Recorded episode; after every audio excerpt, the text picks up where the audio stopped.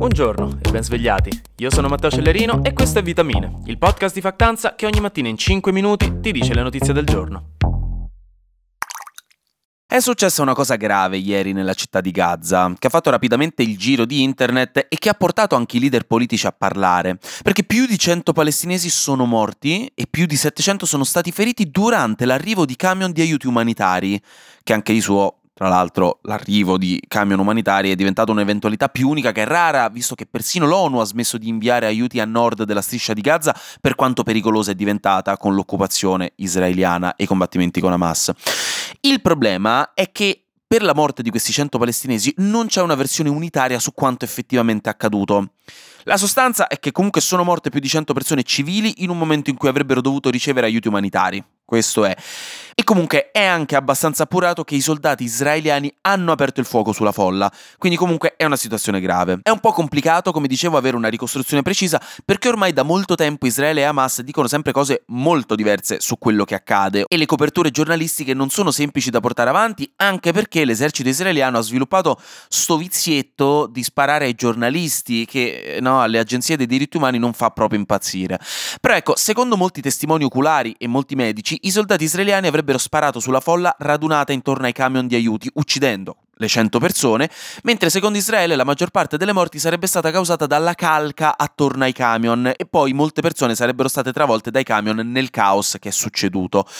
Comunque, un ufficiale israeliano ha confermato che i soldati hanno sparato almeno a una decina di persone che si erano avvicinate all'ultimo camion di rifornimenti, forse perché troppo vicina a dei carri armati, di Israele, chiaramente, parcheggiati lì vicino, perché comunque no, la, quella parte della striscia di Gaza è fondamentalmente occupata dall'esercito israeliano da un bel po' di tempo e sempre da un bel po' di tempo le persone sono costrette a mangiare mangime per animali perché non c'è praticamente nient'altro. In generale questo avvenimento è stato molto grave. È difficile da contestualizzare perché è stata una situazione molto caotica e le informazioni sono difficilissime da verificare, ma è decisamente abbastanza appurato che i soldati israeliani abbiano sparato, anche perché, come vi ho detto prima, i medici degli ospedali lì vicino hanno detto di aver trovato ferite da arma da fuoco nella grande maggioranza delle vittime. Quindi si tratta sicuramente di un'ennesima tragedia di cui l'esercito israeliano è abbondantemente colpevole e che secondo Joe Biden renderà molto più difficile i negoziati per il cessate il fuoco sai com'è, e per cui anche Macron ha richiesto ad alta voce un cessate il fuoco, perché questa carneficina continua di civili palestinesi va contro qualsiasi diritto umano e qualsiasi presa di coscienza onesta e consapevole. Un'ennesima tragedia gravissima di un'invasione altrettanto grave e sempre meno giustificabile. Al G20 che si è riunito in questi giorni in Brasile, invece, si sta cercando di trovare una soluzione a un altro grande problema dei nostri tempi, ovvero ai miliardari che accumulano enormi quantità di ricchezze e che poi spostano pure sotto il letto di nonno per pagare meno tasse possibili e nella maggior parte dei casi finendo per pagare molte meno tasse di tutti gli altri ceti sociali e aumentando così il gap sempre più divaricato tra ricchi e poveri che va bene, ti aspetto, ma non tutta la vita. In pratica, quindi, a questo G20 si vuole iniziare a parlare seriamente di una tassa sulle ricchezze dei 2756 miliardari conosciuti a livello mondiale, che insieme hanno una ricchezza combinata di 13 mila miliardi di dollari. Un meccanismo del genere, quindi una tassa comune internazionale sulle ricchezze chiaramente richiederà un bel po' di discussioni e dialoghi tecnici, specialmente perché per attuarla sarà necessaria una bella cooperazione a livello internazionale, che è una cosa mai semplice, ma che se messa in atto efficacemente porterebbe a una redistribuzione delle ricchezze fondamentale uno, affinché ognuno paghi effettivamente quello che deve, e due, affinché si possa appunto redistribuire il resto della popolazione per garantire stili di vita dignitosi al numero massimo di persone possibili, una cosa che dovrebbe essere l'obiettivo di ogni società che si voglia definire tale, perché comunque ricordo che nessun miliardario diventa ricco da solo, ma lo diventa grazie alla cooperazione della società delle sue persone che lavorano e delle infrastrutture dello Stato in cui opera, che vengono pagate con i soldi pubblici delle tasse, quindi di tutti quanti. Sfruttarne l'utilità e accumularne indiscriminatamente i ricavi evadendo le tasse, chiaramente non è giusto. E questo viene fatto tendenzialmente con i famosi conti offshore, sfruttando i cavilli legali, delocalizzando le aziende, creando aziende fittizie,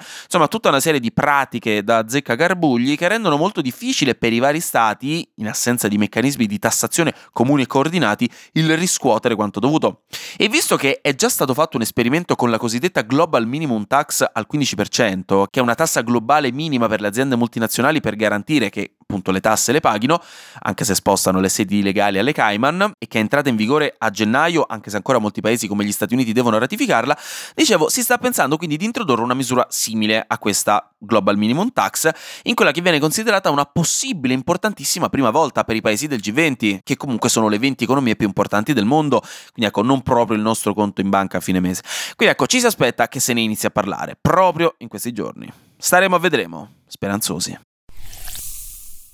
E infine un paio di notizie sparse, giuste, giuste, leggere e tranquille per il weekend. La prima, molto tranquilla, proprio non vi preoccupate, eh, è che Putin in un discorso alla nazione ha dichiarato che tutto quello che l'Occidente sta escogitando porta veramente alla minaccia di un conflitto con armi nucleari e quindi all'annientamento della civiltà.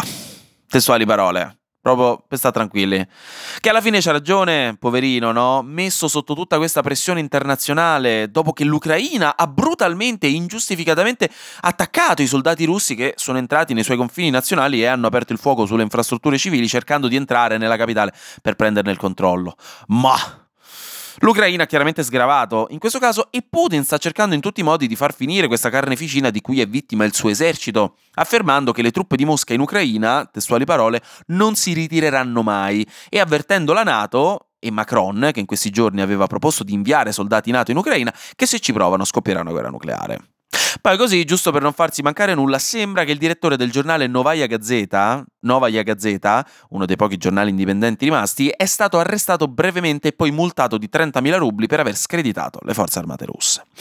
Il CEO della Kellogg's, quella dei cereali, è finito nella bufera per aver letteralmente detto che mangino brioche, riferendosi alle persone in difficoltà economica in questi tempi duri. Cioè ha suggerito a chi fatica di fare la spesa, alle famiglie povere, di cenare con i cereali, visto che costano poco e sono ottime alternative nei momenti di pressione economica. E ha detto vanno anche in trend, sono anche un trend sui social a quanto pare. Quindi è proprio, Sire, il popolo ha fame, non c'è più pane. E allora, che mangino i nostri Kellogg's Special K con vitamina B1, B2, ferro e calcio? La scelta perfetta per la colazione degli italiani, ma da oggi anche per tutto il resto dei vostri pasti. Comprate Kellogg's ogni giorno della vostra vita. Comprate Kellogg's. Questa è un po' la vibe percepita del suo intervento, che non è piaciuto a molti. Si sono alzate le polemiche per questo tentativo un po' paternalistico di posizionare la sua azienda come alternativa anti-inflazione.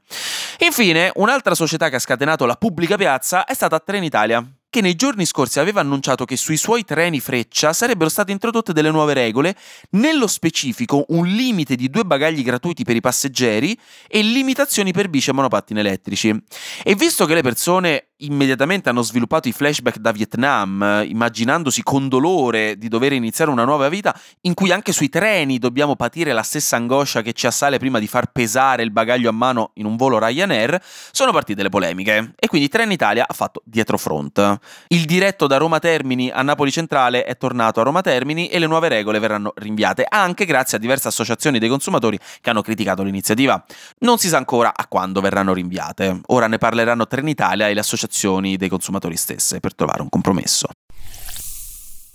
Anche oggi grazie per aver ascoltato Vitamine. Noi ci sentiamo lunedì perché sarà successo di sicuro qualcosa di nuovo e io avrò ancora qualcos'altro da dirvi. Buona giornata e godetevi il weekend.